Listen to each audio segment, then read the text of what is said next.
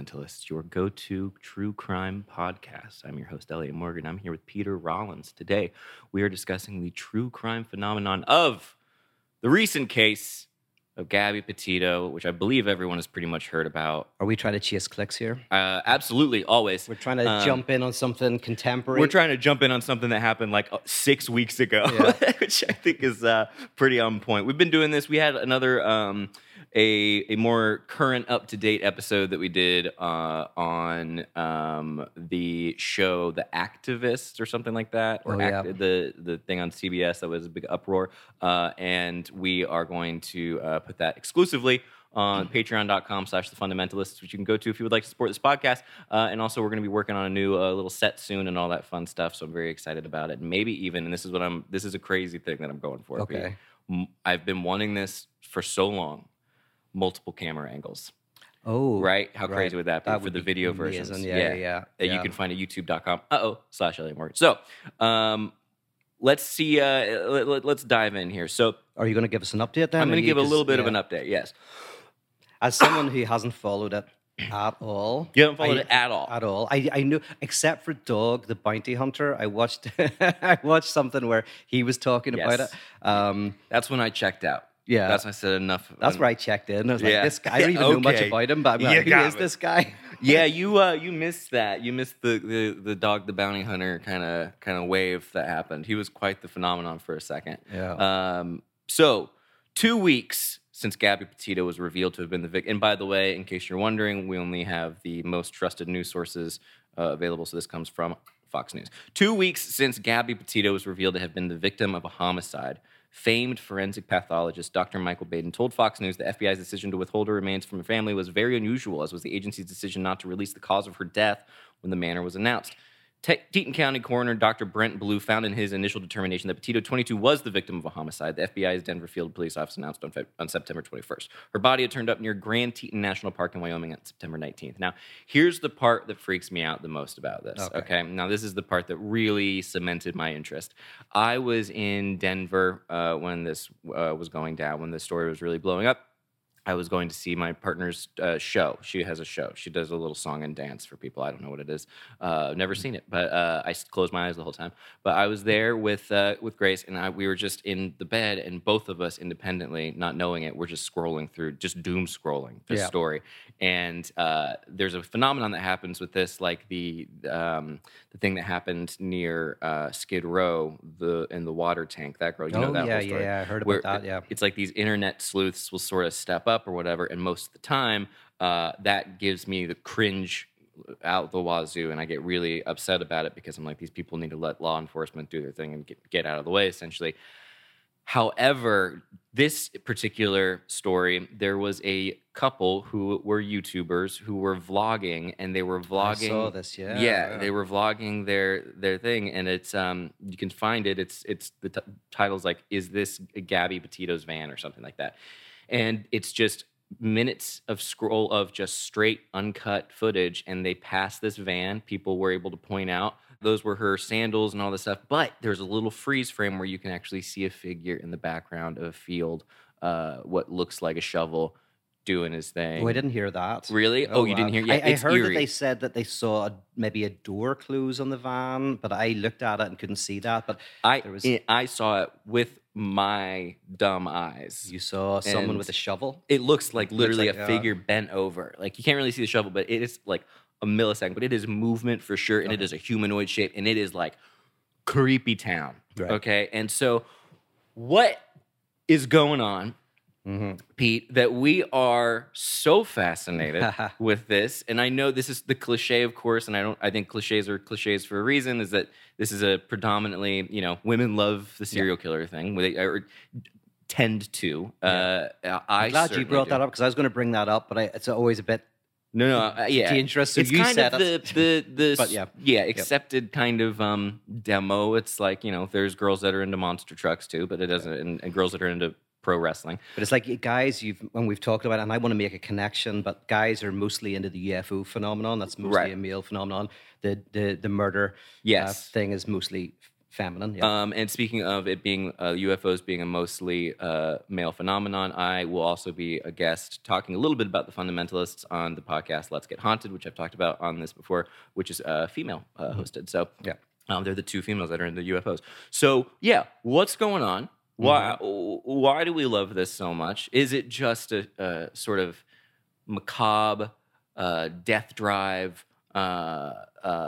Visceral, is it a desire to ourselves to sort of live vicariously through either the victim or the perpetrator? So we're going to dive into some psychoanalytic discussions around this topic and see what we can find. Yeah, and I have a theory. Okay, do you want to hear the theory? Yes. And obviously this doesn't cover everybody or anything. We're looking at it like as a social phenomenon. Why are, like, so a few months ago, on one of our podcasts, I talked about how I think that what anchors some subjectivity into the UFO phenomenon is the question, what does women want? So you're always making it about UFOs. Yep. But the argument was that, of course, people can be into UFOs for all sorts of reasons, but this phenomenon is largely a lot of men. There's this idea of what does the other want? What does the other want? Anyway, I want to do the same thing with murder. Hold on. Yeah. So you, a Freudian who thinks that the UFO phenomenon is about sex, are going to somehow imply that this, too, is also about sex a little bit? Yes.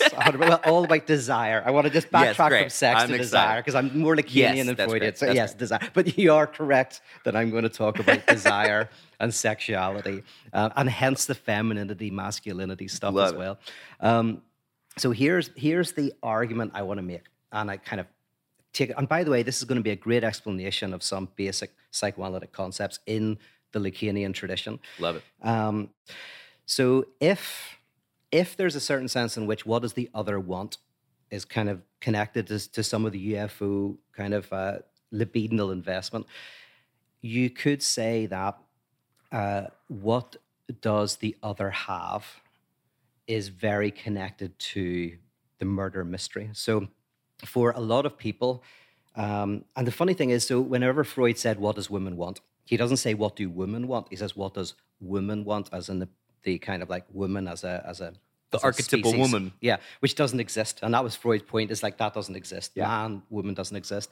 But what they find in neurotics in the clinic was that male neurotics and female neurotics tended to have a different relationship to the objects of their desire.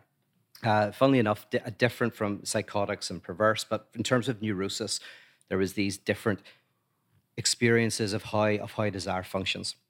And what was seen was that there is a type of desire in which some people are like, what is it that makes someone so desirable that a person will kill for them, die for them, or kill them?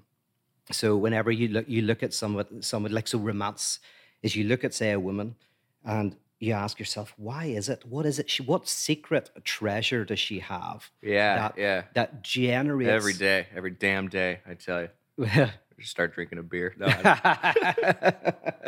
you experience this? Oh God, every day. Yeah. Well, what is this profound inner something that generates, as say, this excessive desire, which is called object A, and weirdly in murders, it's a similar thing, is what is it that generates this desire that's so excessive to kill? There's something like that has to be to generate that much passion. And sometimes the affect that people have when they watch these is that they are fearful that someone's going to murder them. So the affect, I've got a few friends, one I was talking to recently who was saying that, you know, the affect she'll have is this fear of someone breaking into the house to murder, right? Which, of course, in some sort of unconscious way is like also an excitement that there's something in you that generates so much desire that someone would want to kill you. There's a passion. Okay. Yeah, I see. Cool.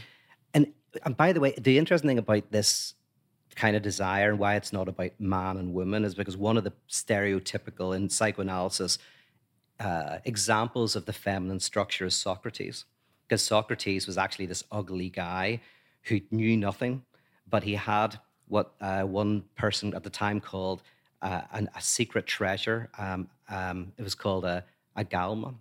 It's secret treasure, something about Socrates that made him so desirable that everybody wanted to sit round and be around him. So first thing I was kind of wanting to throw out is this idea that for some people, and men and women, the question is, what does the other have that makes them so desirable that a person will either die for them, kill for them, or be killed for them? Mm-hmm. That's why actually some people as well in relationships have to have drama. They want to evoke any form of passion, any form of something, because that passion generates their experience that I have the secret treasure within me. Mm-hmm. So that's the first thought. Okay, I can keep going, or I can stop there. Let's keep going. Okay, let's keep rolling down this road. All right. So this comes to this notion of what it's called objet putia. We've talked about it. It's never translated. That's why it's always in French. But if you translate it, it's called small object A or object A. It's never translated. But translated, it means... Yeah, small object A. I will just call it object A, right, for the sake of this. Object A is a type of proto-object. It's a type of... it's that thing that is ultimately desirous. It's the thing that you really want, but actually it doesn't exist. So every time you get it, it's not really there. And so here's my thinking of how to understand object A.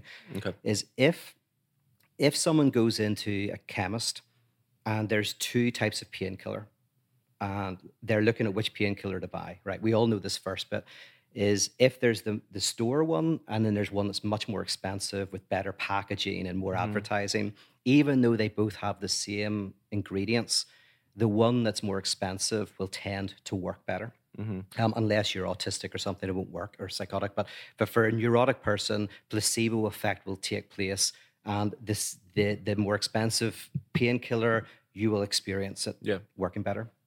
Now, people all know that. But what is more interesting is if that person goes into the store and they're looking at the two painkillers, they have exactly the same ingredient. And so object A, by the way, is the extra ingredient that the expensive one has. It doesn't have it in reality, but there's something lure, gives it this extra hit, and it actually works. It actually is effective. But if I say to the person, listen, they both have exactly the same ingredients.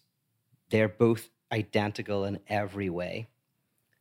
The more expensive one will still work better. Yeah. So shows...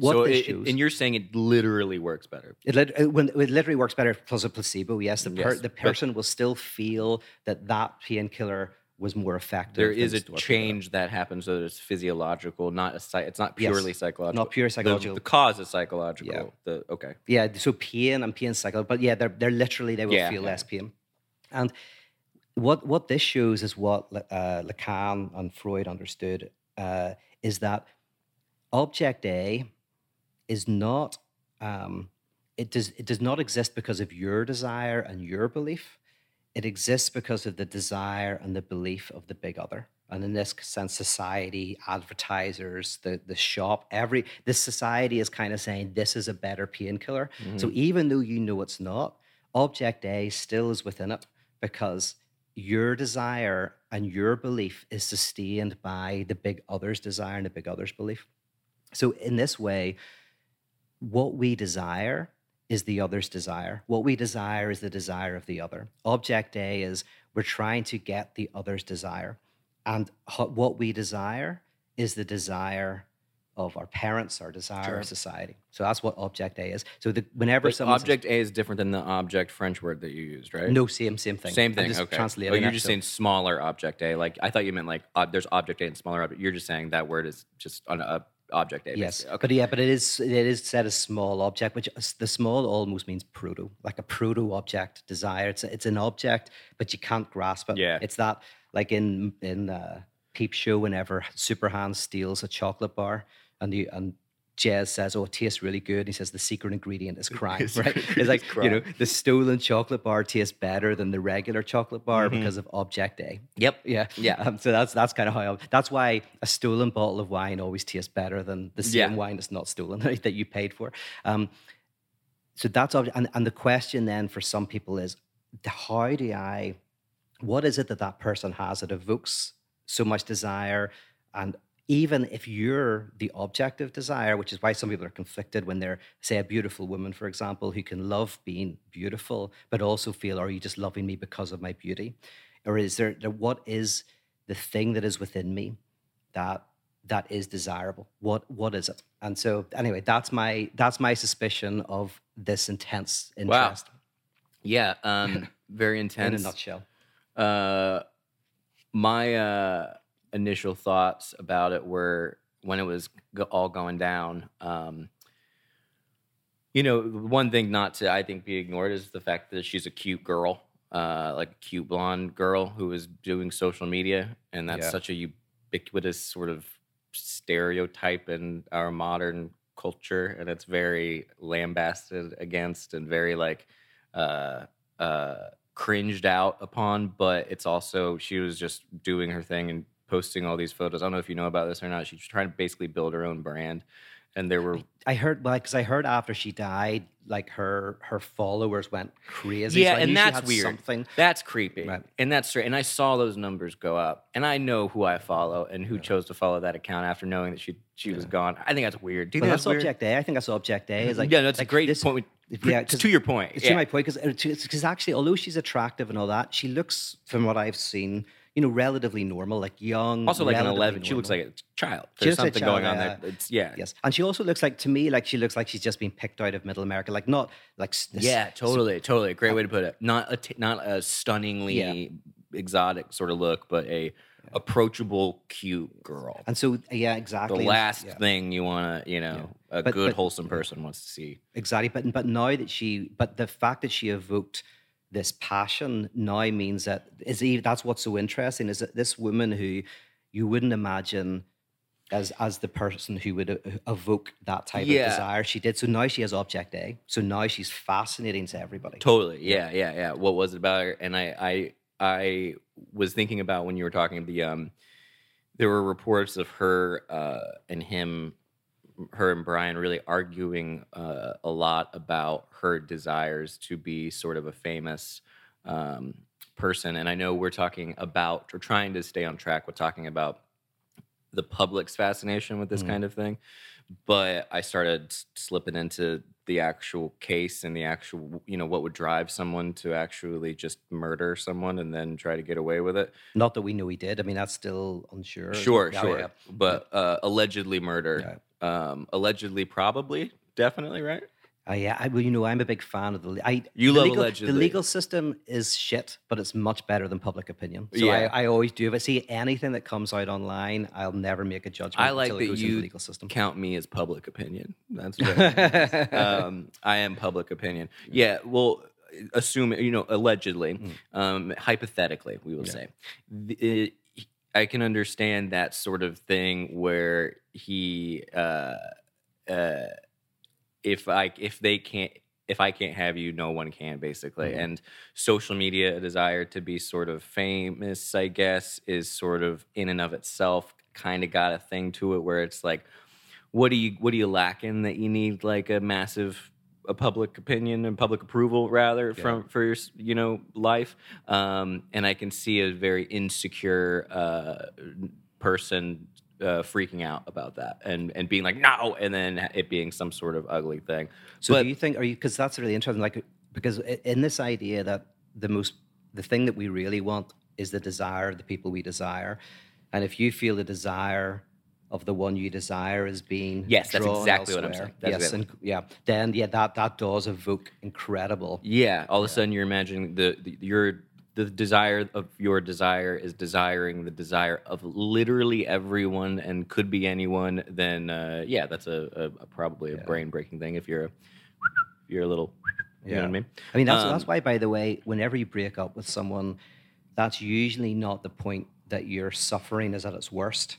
It's whenever you see the other's jouissance or enjoyment being drawn by somebody else. So it's when they start going out with somebody else and you see that they're... enjoyment is going towards or being fulfilled by somebody else. That's often much more traumatic than the breakup. Yeah. Because now you no longer have their desire. Like you could break up with someone and in your head still think, oh, they still desire me, they still want me, and that can that can be better than going out with them. Totally. Because you can split up with someone so as to keep their desire. Actually, people do that sometimes, is to split up with somebody precisely to maintain the most precious substance, which is desire itself. Yeah. But then when you see the desire going to someone else, then it's traumatic. Yeah. I was also just in the true crime world watching this new docuseries on HBO called The Way Down. Have you heard about this? No.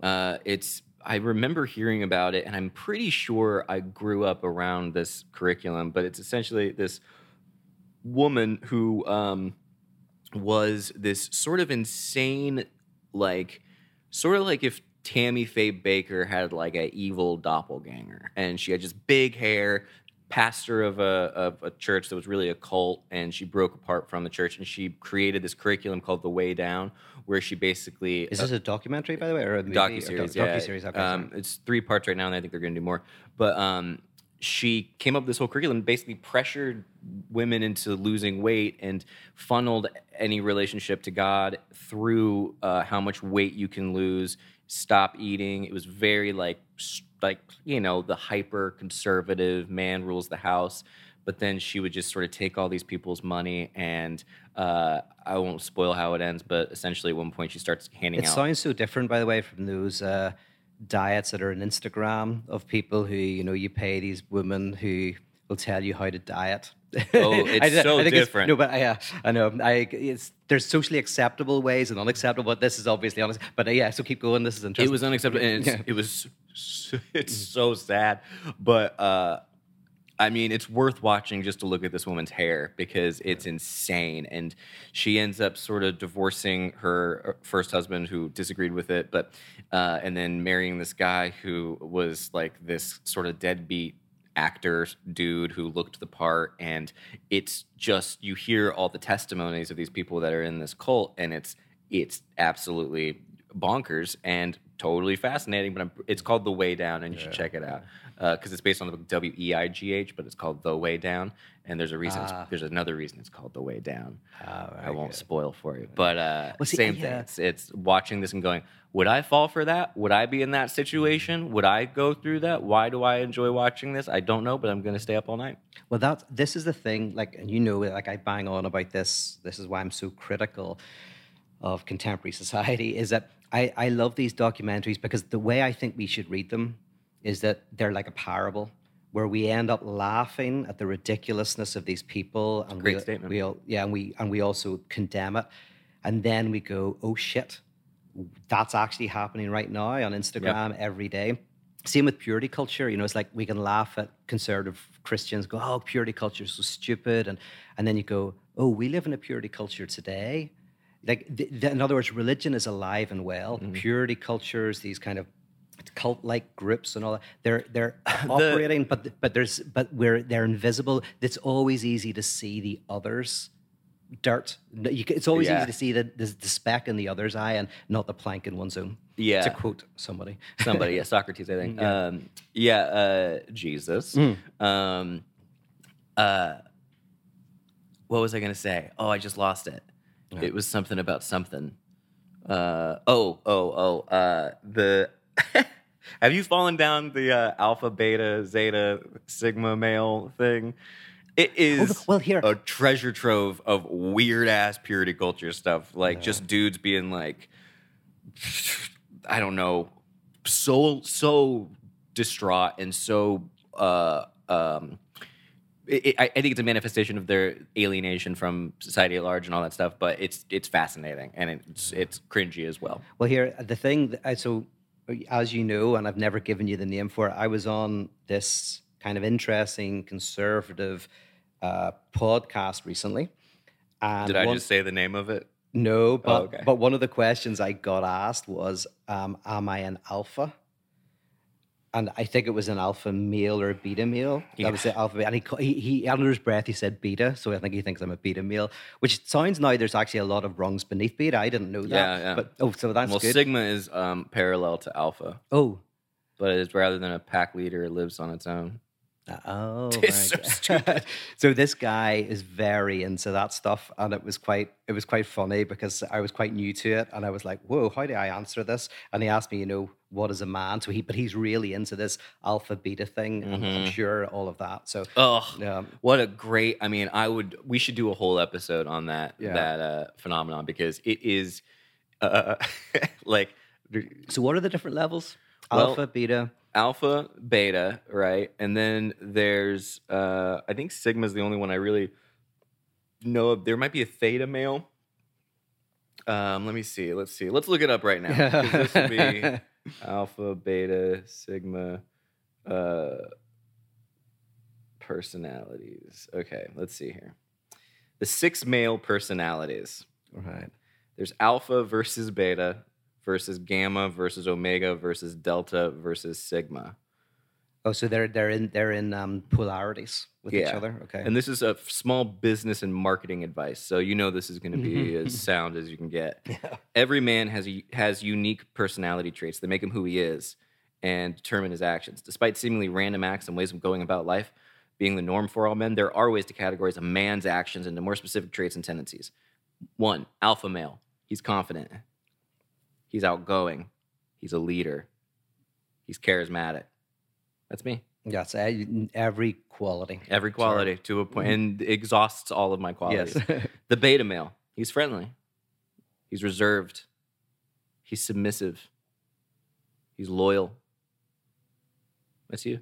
That's me right there. Look, this is the alpha and the beta. Maybe that's the new podcast name. Alpha, beta. Beta. If we want the worst, or not the worst.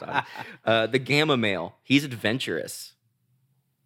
While where the alpha male acts in a way that pleases others, the gamma male will do whatever he wants to feel fulfilled in his life. Gamma males usually have a wide array of skills and interests. Okay, so he's eager. He's aware. He's empathetic. The omega male. He's self-assured. He's driven.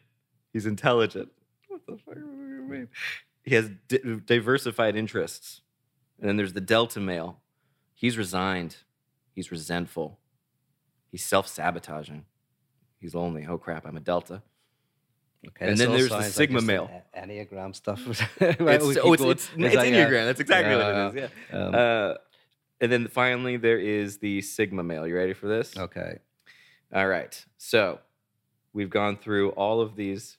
And I definitely didn't click. He's cunning, the sigma male. He's self-confident. He's likable. He's calculated.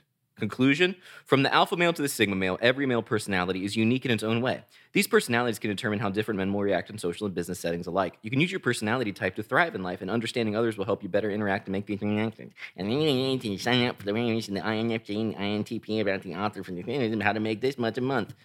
Go away. Now here's the thing, and this is, I want to say this because it's very good that we've got this diverse thing. As you know, I am actually very sympathetic to all of that, and you're not so much. And I think that's a good thing that we can appeal to different parts of the audience. Because I'm a delta male. I am resentful and I'm resigned. And the reason why I'm really sympathetic to these things is because I think they're a genuine response to stuff that's going on in society. Like, I think there's genuinely some people, there's genuinely within some communities a feeling of, like, masculinity not being, something that is as welcomed or as wanted. And I've seen this on, social media and dating apps and all that kind of stuff. And I can understand that. And I think that this generates an opposite, and then that opposite generates more of the opposite, and they're dialectically related. So I'm always now, and I'm more sympathetic to, as someone who's, like, obviously I'm kind of politically kind of on the left, but I'm very sympathetic to the cultural critique of the conservatives, much more so than the liberal position. Now, here's my pushback there. Okay. When you say sympathetic, it implies that I myself am not sympathetic toward the individuals who become enwrapped in this sort of... You'd be sympathetic to the individuals, but I'm saying that you're more sympathetic. I think let's see what you think about this. Yeah. I think you're more sympathetic to kind of to woke culture, mm-hmm. and I'm more sympathetic to the critique of woke culture, but we're both sympathetic to the individuals that are within those cultures. Like, I think you're very sympathetic to individuals. I guess so, yeah. So, and that's good. That gives us a diverse audience to, you know, so some people will go, oh, yeah, no, I'm with Elliot. And some people go, oh, yeah, I'm with Pete. I don't know. You know what I wonder? You know what I think? I wonder if I'm the least sympathetic toward the pushback against woke, not necessarily the sort of like, did you see that Mark Driscoll video that went? No, is he still around? I didn't. Apparently he is. Okay. He posted some crazy video. Oh, yeah, I heard there was some big article written about him about a month ago. That's all I know. Oh, really? No, so it was. Well, if you don't know who Mark Driscoll is, he was like a famous evangelical pastor for a real long time, and then I think fell off something. He fell from grace or whatever. Yeah. He did the whole arc. But he released a video basically saying, critical theory is from Satan. And Hunt and critical theory is Satan, and if you have and he ends the video by going, for all you woke joke folk, you're probably get ready to be offended, and that is where my sympathy ends. No, that's what I mean. Yeah, yeah. It's where I am sympathetic, right? Because I think that's cringy, like something about it doesn't sound like you're... Well, it's silly. I mean, it's totally cringy. Like, that's the thing is, for me, it's the canary. Like, that's the caricature because, you know, it's a kind of...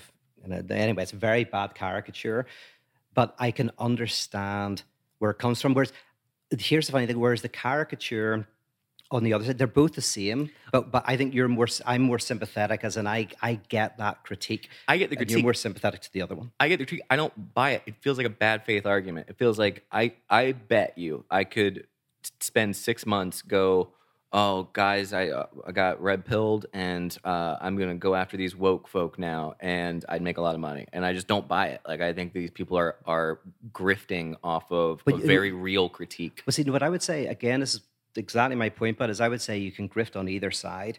The point being, you would feel more uncomfortable grifting on that side than that side. So, whereas I guess I don't like either of them, but I get more pissy about that. Yes, or you get more libidinal enjoyment from mocking the conservatives than the liberals, and I probably get more libidinal enjoyment from mocking liberals than the conservatives. Yeah, I guess I just think one side's funnier too than the other one. But see here, folk joke. But my critique is ultimately, so my disagreement with the right, my main disagreement with people like, God, I forget all their names now, but I do, but the critique, my main critique of the right is not their critique of the woke culture, is that they think woke culture is a leftist socialist position. Yeah. And as you know, like I've argued, and I argued this in a podcast that we never put up because I didn't want to put it up, but we're going to redo it. We're going to get past that, yeah. Is that, for me, no woke ideology is completely consumerist. It's like, that's why Facebook and Twitter and the CIA, the major educational establishment, Hollywood, the reason why they've all embraced woke is precisely because they're not socialists, it's capitalist. It's to keep people divided. It's like in their baseball caps. Yes. It's just like you say the right thing and it puts you in the right camp, and then you get people who go out there and just like me, let me buy their product, and then you make money. But it also keeps people divided. Like, capitalism always works by getting people to misperceive where the true antagonism is. Capitalism works by working hard and picking yourself up by the bootstraps. Yes, that's right, yeah. So the funny thing is, whenever I'm talking to people in LA who are obviously pro-capitalist, most of them, and I'm not, the funny thing is I'm not anti-capitalist, I just have a, critique. It's a very nuanced position that you're finding, and it's fun to hear because you're finding it, but it's sort of like you're having a conversation with yourself, basically. Yeah. Well, I'm also nervous because the words from Europe mean something different in America. So, like, on the podcast I was on last week, I said to him, oh, yeah, I'm influenced by Marx.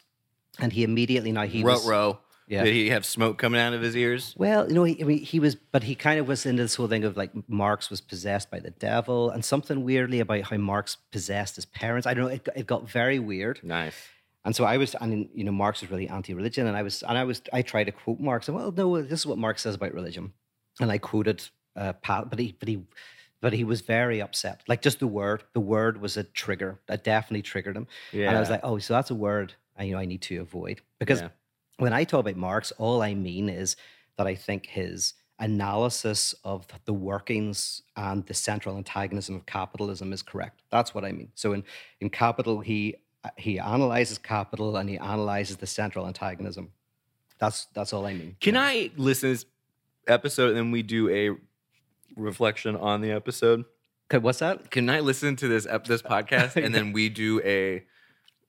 I'll critique it. Oh yeah, I'll review great. It. Yeah. Why are you thinking about that? That's a good idea. That way, because I would love to listen to this and just hear the little nuances of the spit take when you say that you're influenced by Marx. Because that's just, I don't think you even know how bold of a move that is. That's just stepping on a trigger. Is that right? Yeah, you can't say that word. Socialism is another one. They can't handle that one. That's a trigger word for sure. Yeah. Well, what was surprising to me is he found the words communism and socialism less triggering than Marxism, because he said, like, are you a communist or a socialist? And I said, well, and I said, here's the thing. And I said, in Europe, we all read Marx. Marx is on the curriculum. If you're going to be a philosopher or...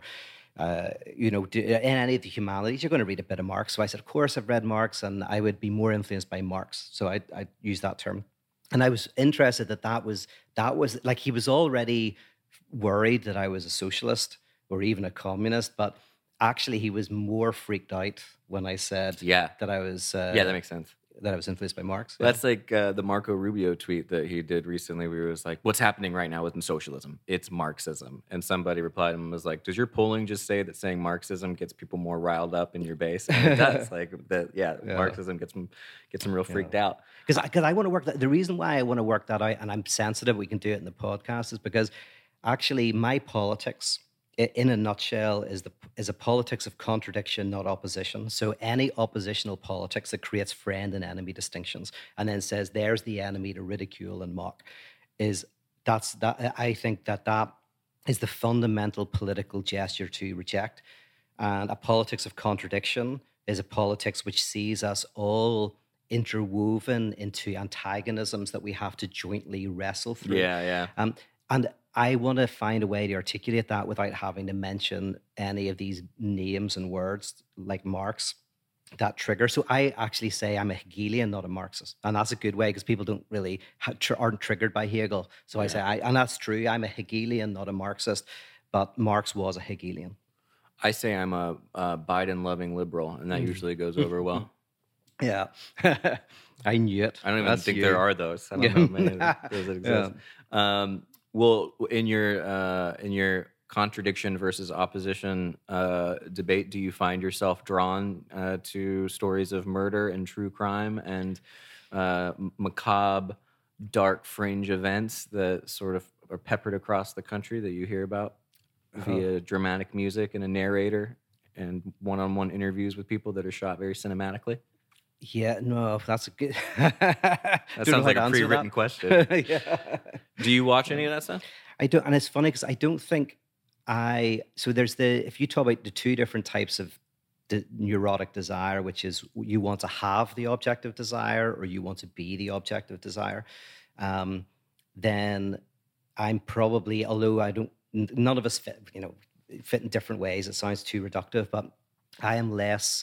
I less have a sexuality of wanting to understand how to be the object of desire, and probably more I want the object of desire. And I think people who like true crime, get really, really into it, are more interested in being the object of desire. Yeah, you're not one to consume the true crime. You're one to go out and actually murder somebody. Yes, I relate more to the murderer. Okay, great. Yeah, absolutely. Let's just make that clear. This one, if I haven't lost enough people by saying that I'm influenced by Marx, then also, I don't think that'll be a shock to literally anybody. Marx was possessed of the devil, and so am I. Yeah. Oh man. Maybe he was. What does it do to you? Like, as growing up in America, conservative America, Florida, both, I'll ask it in two ways. What did the word Marx signify to you maybe when you were young, and what does it signify to you now? Bad stuff, bad. Yeah, Marx is wanted to destroy democracy, basically. Not even capitalism, just full-on democracy. Just everything, just wants to take it apart. Yeah, Marxism, I remember just being a red herring, just a word that was like you know. It meant Stalinism, I guess, in America. Yeah, communism. Yeah. Yeah. Okay, communism, Stalinist Russia. Yeah, yeah. And Soviet then Russia. That whole culture had sort of an air of you don't consume things like that because they can sort of influence you. And so, you know, it's that kind of thing of trash in, trash out, which I think is very true, and you do get influenced by things. And so it was very much like, don't read that, don't touch that, get that out, repel that.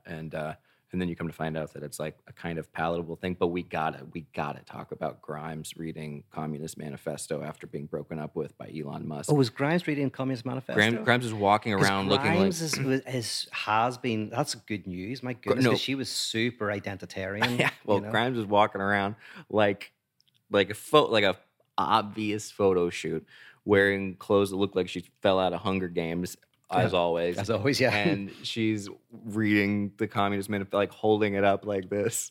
That's funny. I don't know what she's communicating. Of course, it got memed out the butt, but really, really funny. And yeah. You know, it might sink in. Yeah, because Elon Musk, it seems that to me that he has read and understands some Marxist theory. Yeah. But I haven't heard him talk about it.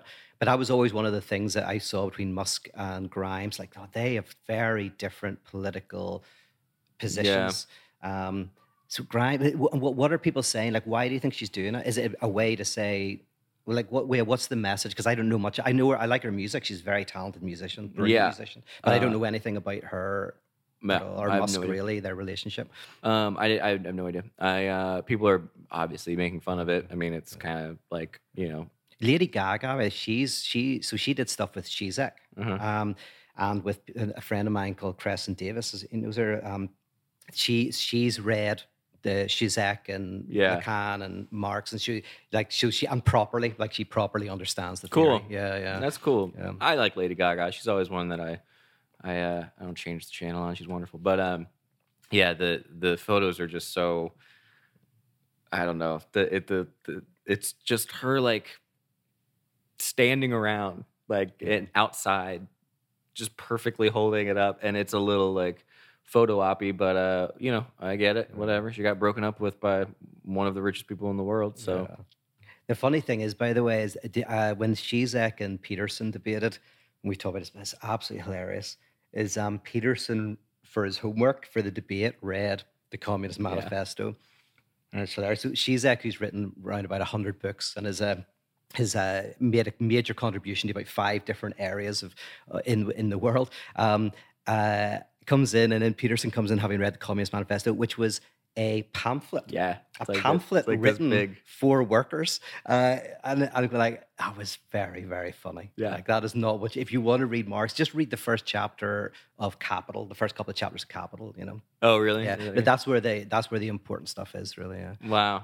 Yeah. But what does the word do for you now? I think so because you grew up in an environment where it was associated with Soviet Russia, it was associated with maybe the demonic, and also with Stalin, and the end of democracy. Nothing's changed. Yeah. Get out, I say to Marx. No, I only. What is it they say? The more you read, the less you know. The more you learn, the less you know. The more you learn, the more you realize how little you know. It's not my area of expertise, but I definitely don't feel threatened or scared of it. It doesn't trigger anything because that's what I'm trying to figure out. In America, where there's still people, it's just a word that just still connotes a triggering. No, I wish it did for fewer people because I think it's an interesting conversation to have. It seems to me to be a word that I, like you said, stay away from. It's packed. It's a shibboleth, right? It's packed with so much meaning. It's packed with more meaning, I think, than it necessarily deserves. Like it packs a punch. Yeah, yeah. So I try to stay away from it because it's a good way of ending a conversation, I think.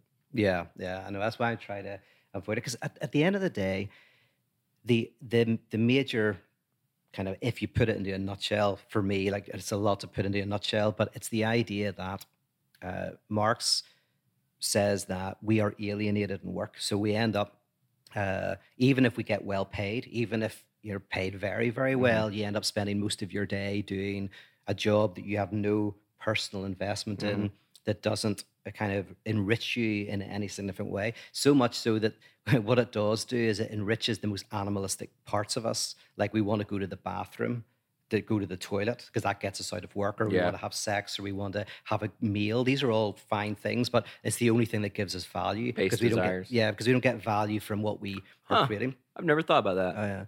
I've never thought about how jobs make you want to poop and eat and have sex. Yeah, so that I kind of find the only enjoyment you can have just from those primal things. Those primal things. So it kind of turns everything upside down. Whoa, kind of blew my mind there. Well, I never thought about that. Yeah, I know. Yeah, early Marx, who was kind of really into this idea of alien, he writes beautifully on this of just how work can be kind of really reduce us in that kind of way. And I thought I was a genius when I was working at animal hospitals and got excited for when I had to go poo poo.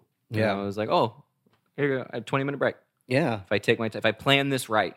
That's the only way to extract a little bit of jouissance, a little bit of pleasure out of your life is that little. And now with phones, it's like you go in there and you're going to the toilet and you have your phone with you. It's cool. You go, blah, blah, blah, blah. Yeah. So you're just like, which is also probably a very primal desire of just sort of zoning out and escaping and and so we're very lucky because there are people who like we get to do what we love.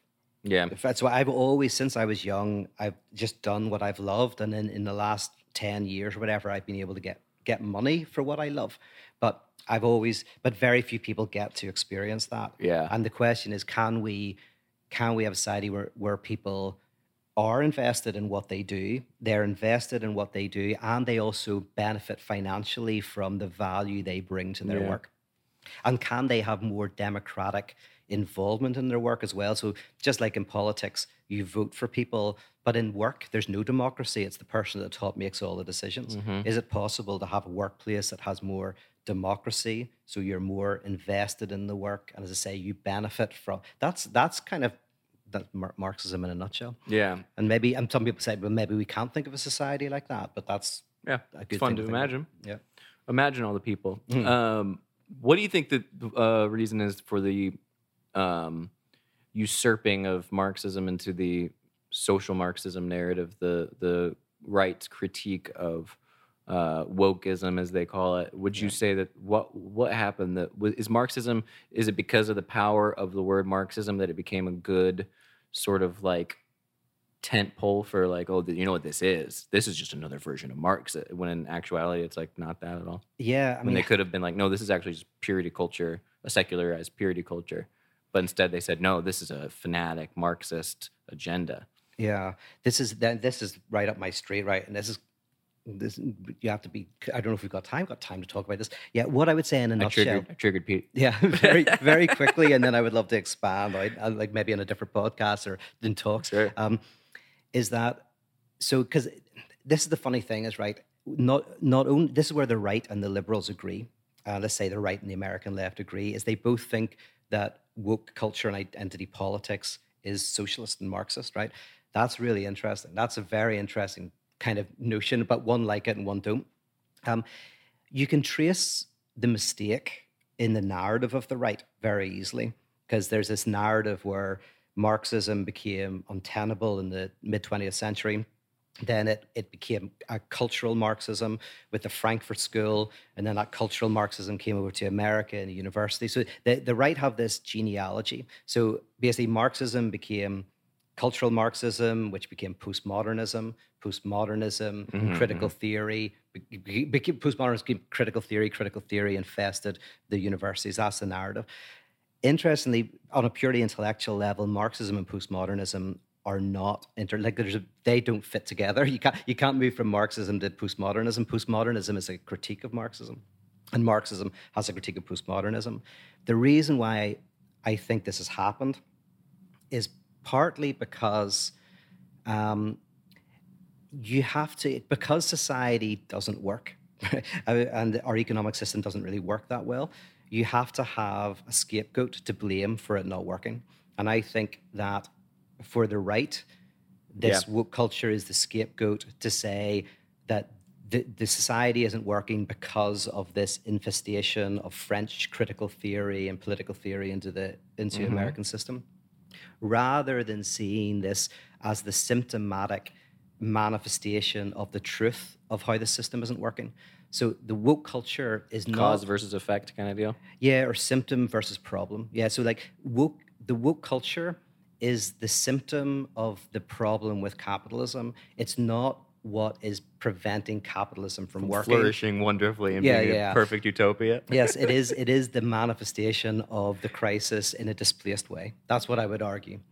And then the funny thing is people on the left have seen woke culture not as the expression of the violence of capitalism or whatever, it kind of the truth speaking. They have seen it as the way to overcome the system. Whereas I think it's what the system requires in order to function. Yeah, they see it almost as a fixing of the system. Yeah, or they see. Yeah, they think that. And the other sees a destruction of the system, but both are agreeing that the system good. So yeah, because both of them are basically saying that the woke ideology is an obstacle to capitalism. So they both agree on that. But one is it's the obstacle that has to be gotten rid of to make capitalism flourish. The other, it's the obstacle that we need to enhance in order to. Mm-hmm. Collapse capitalism, but neither of them see is that it's the obstacle that allows capitalism to function. So that's the Lacanian, Žižekian thing is that, no, it is the obstacle, but capitalism's always required obstacles in order to function. You always have to have a scapegoat. You always have to have someone to blame for things not working perfectly. That's what I think this functions for the right. You know no one understands the words you use, right? You can't just say a word. You can't just make up little syllables and string them together, Pete. You said, because that's exactly what that guy said. I know, I'm going to try to mention it every podcast now. Whenever you get on a roll, I'm going to go, no one knows what you're talking about. Yeah, the guy says, do people literally like nod their heads and pretend they know what you're saying? Yeah, exactly. That's what it is. So do people just nod their heads and pretend? Yeah, okay. Yeah, okay. Central antagonism, okay. Well, that's great. I like that very much, Pete, and I'm sure it's worth expounding upon, but do you feel good about it? Because this episode is going up and there's nothing you can do about it. Yeah, okay, because I generally, after we've talked, I go, we can't put that up, so this is definitely going up. I've never seen podcasts with more episodes on the cutting room floor, but that's why we have Patreon.com slash the fundamentalists, and you can see some of them there. Some of them there. Maybe we should put up all of the ones that don't get put up publicly. Well, I'd like to see the Patreon go up, not the Patreon go up. Yeah. Well, thank you guys. Any takeaway? Takeaways. Well, I mean, look, I love when we deviate from the course, but or path a little bit.